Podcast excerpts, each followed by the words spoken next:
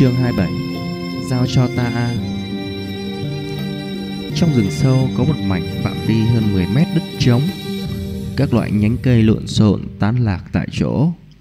Trong không khí tựa hồ có chút lưu lại mùi khai của nước tiểu. Trên cành cây còn lưu lại từng đám cây màu xám bộ lông. Trên từng đám cây còn lưu lại bộ lông dài chừng hai tấc. Vừa nhìn thấy những bộ lông này, Nhấp ly phân biệt được đó là hồ hùng yêu thú. Ai đột nhiên một cái cảnh giới thanh âm vang lên.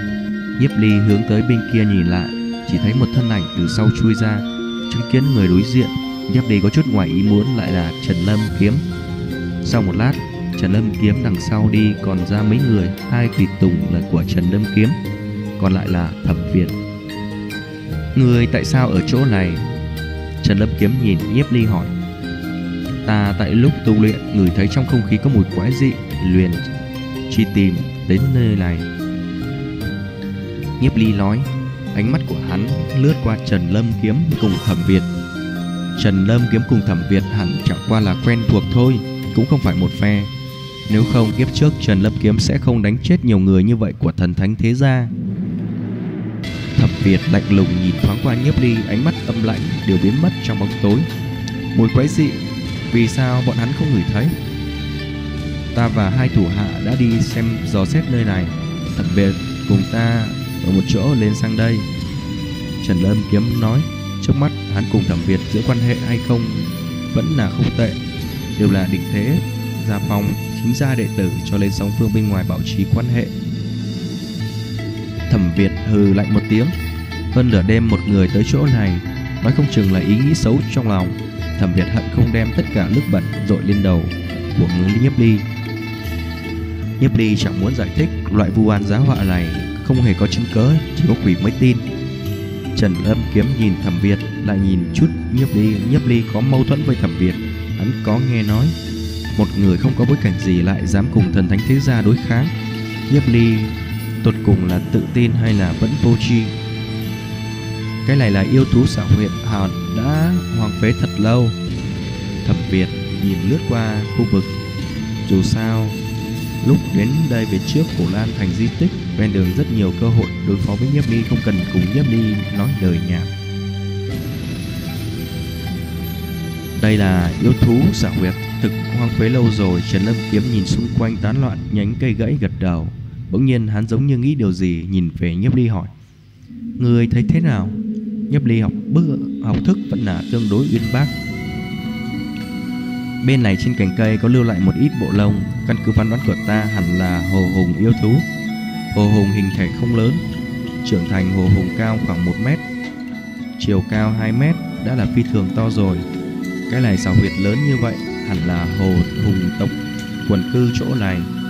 Nhiếp ly phân tích, phán đoán nói, Nghe được nhiếp ly nói, Bất kể là Trần Lâm Kiếm, Hay vẫn là đằng sau mấy cái tùy tùng đều ngây ngốc nhìn nhiếp ly Vẹn vẹn chẳng qua một chút như vậy tin tức. Rõ ràng có thể phân tích ra nơi đây đã từng có yêu thú loại nào.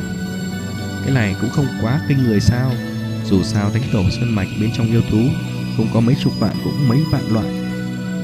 Xem ra đem nhiếp đi theo, Quyết định này tương đối sáng suốt. Trần Lâm Kiếm ngẫm nghĩ, Chỉ dựa vào như vậy, Điểm manh mối, liền suy đoán nơi này là hồ hùng sao huyệt Không khỏi có chút võ đoán. Thẩm Việt một bên phản bác, Chỉ cần nhiếp đi mà nói hắn sẽ phản đối. Người nói tiếp Trần Lâm kiếm không để ý, Thẩm Việt nhìn về, nhấp ly Thẩm Việt có chút bất mãn mà há to miệng. Không có nói cái gì, Tuy rằng hắn và Trần Lâm kiếm đều là đỉnh phong thế gia dòng chính. Nhưng thần thánh thế gia thế hệ dòng chính, Đệ tử có 7 người, Hắn không thể nào chịu sự chú ý đến. Nếu như có thể cưới được Diệp Tử Vân, Địa vị của hắn bên trong thần thánh thế gia mới có thể tăng lên một lần nữa, Trở thành kế tiếp nhậm chủ mà Trần Lâm Kiếm đối với hắn bất đồng, cơ hồ là vừa ra đời, Trần Lâm Kiếm đã xác định được thân phận kế tiếp nhiệm gia chủ. Thiên phú phi thường chắc tuyệt, cho nên Thẩm Việt cũng không dám cùng Trần Lâm Kiếm phá vỡ phá quan hệ. Nhiếp Ly liên tục nói, bình thường trưởng thành, Hồ Hùng đều thành bạch ngân cấp yêu thú. Căn cứ sinh tuần hoạt tập tính của Hồ Hùng, Hồ Hùng hàng năm có 3 phần thời gian đều ở trong huyệt động để ngủ vượt qua thánh tổ sơn mạch, thời gian rét lạnh nhất. Chỉ có đến thời gian đầu hạ, bọn chúng sẽ từ huyệt động đi ra, di cư đi săn trong rừng. Đúng là hàng năm thời điểm này, Trần Lâm kiếm kinh ngạc hỏi.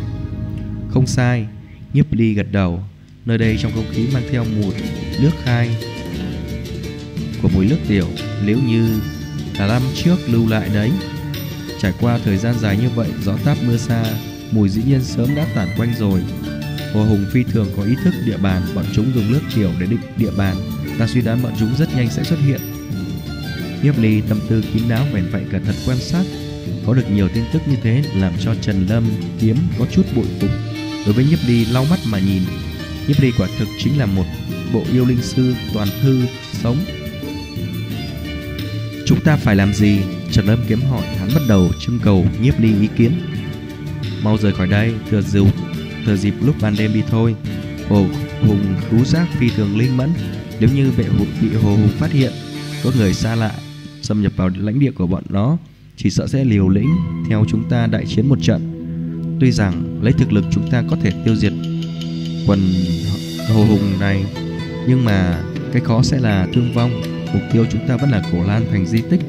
Nhiếp ly muốn đứng lên Nhớ rõ kiếp trước thời điểm Diệp Tử Vân từng nói qua Trước khi đến cổ lan thành di tích, Bọn họ từng bị Hồ Hùng công kích, Tử thương nhiều người. Điều này làm cho nhiếp ly càng thêm xác định nơi này nguy hiểm.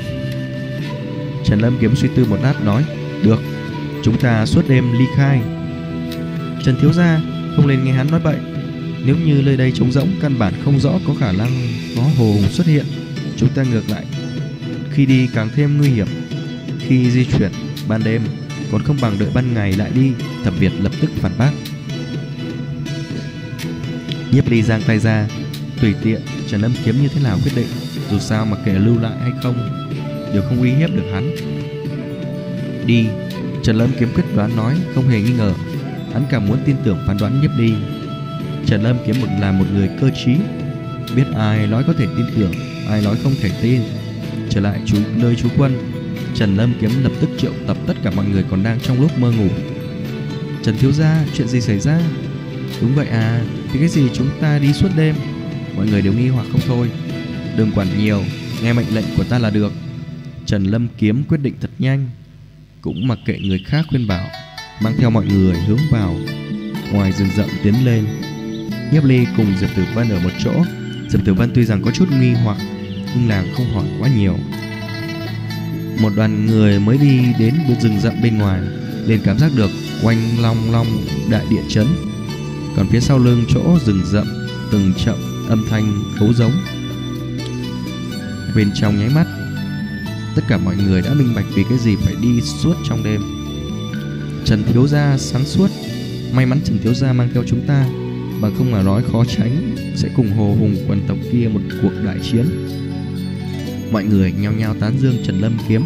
Bất quá Trần Lâm Kiếm lại biết rõ, Đây hết thảy công lao là do nhiếp ly nếu như không nghe theo lời nhiếp ly Bọn hắn sẽ lọt vào Hồ Hùng công kích Tuy rằng bọn hắn có thể dùng đồ đánh thắng nhưng mà khó có thể tránh khỏi một ít thương vong. Lúc này Trần Lâm kiếm trong nội tâm đối với Nhiếp Ly đã bội phục sát đất, từ nhỏ đến lớn đều là cùng thế hệ trong chắc tuyệt người lãnh đạo, hắn phải thừa nhận. Nhiếp Ly học thức muốn vượt xa hắn, phải biết rằng Nhiếp Ly tuổi so với hắn còn nhỏ hơn mấy tuổi. Lúc này Thẩm Việt lại rất buồn bực, không nghĩ tới là Nhiếp Ly nói đúng. Chỗ đó rõ thực có hồ hùng qua lại. Mỗi lần cùng nhiếp ly ra phong, Hắn đều rơi xuống hạ phong. Điều này làm cho trong lòng hắn oán hận, Để lâu càng sâu. Cũng may, chấp sự trưởng lão đã phái bà bạch ngân cấp cường giả theo phía sau, thẩm việt ánh mắt âm trầm. Một khi nhiếp ly thoát khỏi đội ngũ, hắn nhất định sẽ tìm cơ hội tiêu diệt nhiếp ly. Nhiếp ly lặng lặng ở trong đội ngũ đằng sau cùng diệp tử vân đi cùng một chỗ hắn nhìn thoáng qua sau lưng khóe miệng toát lên một tia cười khẩy. Hắn đã nhận ra đội ngũ đằng sau có người theo dõi. Nhìn bộ dáng của Thẩm Việt, liền đoán ra mấy người sau nhất định là thần thánh thế gia gia tộc. Đoán chừng bọn hắn đang tìm cơ hội ra tay với mình. Đám người Diệp Tử Vân đều không có phát hiện bị theo dõi, nhưng đây là hết thảy đều không chạy khỏi nhiếp đi cảm giác nhạy bén. Nếu như mấy vị bạch ngân theo dõi lại không phát hiện được, vậy hắn đúng là vô dụng rồi. Một, hai, ba, ba bạch ngân cấp. Nhâm Ly sắc mặt bình tĩnh mà đi. Chân trời dần có ánh sáng dạng đông. Trần Lâm kiếm dựa chậm rãi đi tới Nhấp Ly Nhìn thoáng qua nói Nhờ có nhấp ly huynh đệ biết trước tất cả bằng không Chúng ta nhất định sẽ bị hồ hùng công kích.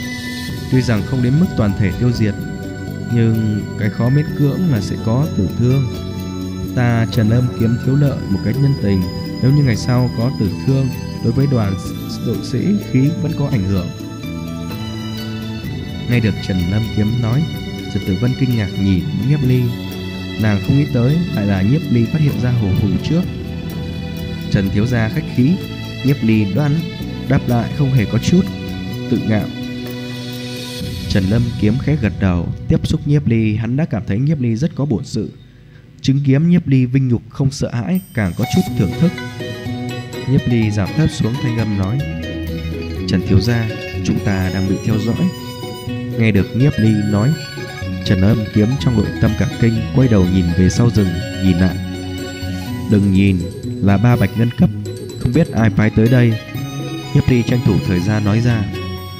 Trần Âm kiếm cũng thu hồi ánh mắt, ra vẻ nhẹ nhõm cười cười, thấp giọng nói bọn hắn theo dõi với mục đích gì? Trần lâm kiếm nhíu mày. Qua huy chi thành bên trong hắn cũng không có chiêu chọc qua ai. Cũng có thể là người của hắc ám công hội. Nhiếp ly nói ra, tuy rằng có thể xác định được ba người kia là của thần thánh thế gia, nhưng nhiếp ly vẫn đem ba bạch ngân cấp đó là người của hắc ám công hội. Nghe nhiếp ly nói, trần lâm kiếm trong nháy mắt hiện lên một tia hàn ý. Hắc ám công hội tại quang huy chi thành quả thực là chiêu lấy tiếng xấu bọn họ là từ một bầy tội phạm sáng chế ra tổ chức bí mật.